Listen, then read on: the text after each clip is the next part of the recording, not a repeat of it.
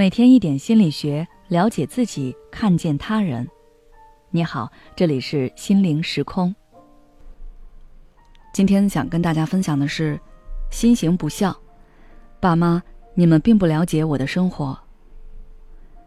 心行不孝这个词，不知道大家是否知道？我是听办公室一位同事说的。他说自己很害怕接到父母的电话，也很害怕回家。因为每一次父母找他，都会暗示性的问他要钱。他们并不是直接让他给，而是会表示自己最近身体不舒服了，或者是有什么事要用钱，然后等着他主动开口给。有时候他不想给，因为他想自己攒点钱，但父母就会说他是白眼狼。同事说他这种情况在网上就叫心行不孝。有的父母老认为孩子在外面赚钱很轻松，好像是在挖金子，有大把大把的存款，而自己辛苦了大半辈子供孩子读书，现在终于苦尽甘来，应该要享受孩子的孝顺了。但是他们不知道，其实孩子也很辛苦。有过这样经历的人，应该都有类似的感受：每天睡在十几平甚至几平的出租房里，早饭随便在路边买点吃的。赶着坐公交、坐地铁，早高峰的地铁恨不得能把人挤成另一个物种。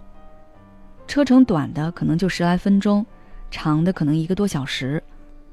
到了公司有忙不完的活儿，早出晚归，过着九九六甚至是零零七的生活，看着老板脸色，看客户脸色，不能发脾气，有什么委屈全都咽到肚子里。有时候撑不住了，想跟父母倾诉抱怨一下。父母却说：“你天天坐在办公室里，有什么好累的？你这比我们当年轻松多了。不要身在福中不知福。没有资本背景的孩子，想要靠自己在一个城市立足是非常非常难的。也许你工资看着不少，但是生活开销也很大，而父母可能并不了解这些。这样一来，就会形成冲突和矛盾。一方面，你会感觉很委屈。”不明白为什么别人的爸妈都会关心孩子的生活累不累、辛不辛苦，想尽办法成为孩子的助力，而自己的爸妈却总是问自己身上有多少存款，要自己给他们打钱。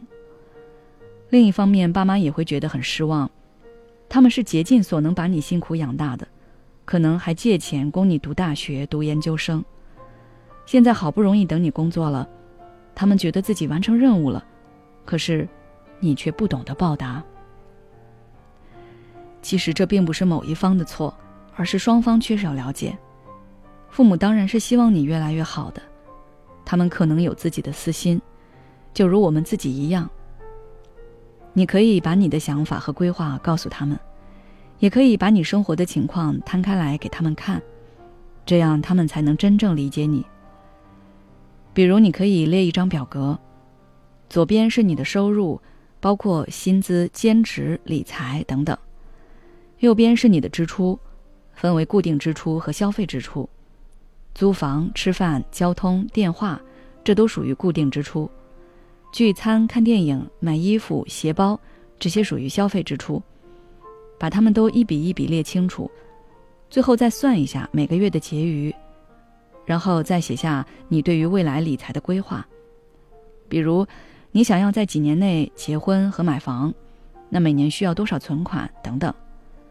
这样列出来，不光父母可以了解你的情况，你自己也可以看看那些支出是不是可以省一省，把它们用在更值得的地方。如果条件允许的话，可以让父母过来看看你，一方面可以让他们了解你居住的环境以及生活节奏，另一方面你也可以带他们开拓视野。比如我刚工作的时候，生活环境也很糟糕。我父母一开始也总是说我工作很轻松，他们说要来看我，我怕他们担心和心疼，还总拦着。后来我还是让他们过来了。他们看到我要和三四个陌生人合租，做饭、洗澡、上厕所都要轮流排队，早上六点半就要起床赶车，晚上八点多才回到家，经常晚饭都来不及吃。他们就开始明白我的生活并不轻松，以后也就更理解、更支持我一点。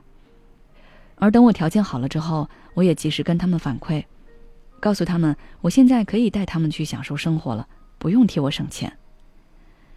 其实，父母跟孩子的矛盾，很多时候就在于对彼此不够了解。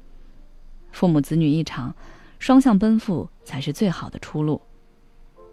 好了，今天的分享就到这里。如果你还想要了解更多相关内容，可以关注我们的微信公众号“心灵时空”，后台回复“父母沟通”就可以了。为什么越来越多的人开始嫌弃原生家庭？因为父母的苦难不是你造成的。最后却让你承受他们的负面情绪。当你试图用理性的态度去帮他们解决问题时，他们反而对你释放更大的情绪。治愈原生家庭的创伤，从了解自己开始。关注我的公众号“心灵时空”，回复“爱自己”，再难的路，我陪你一起走。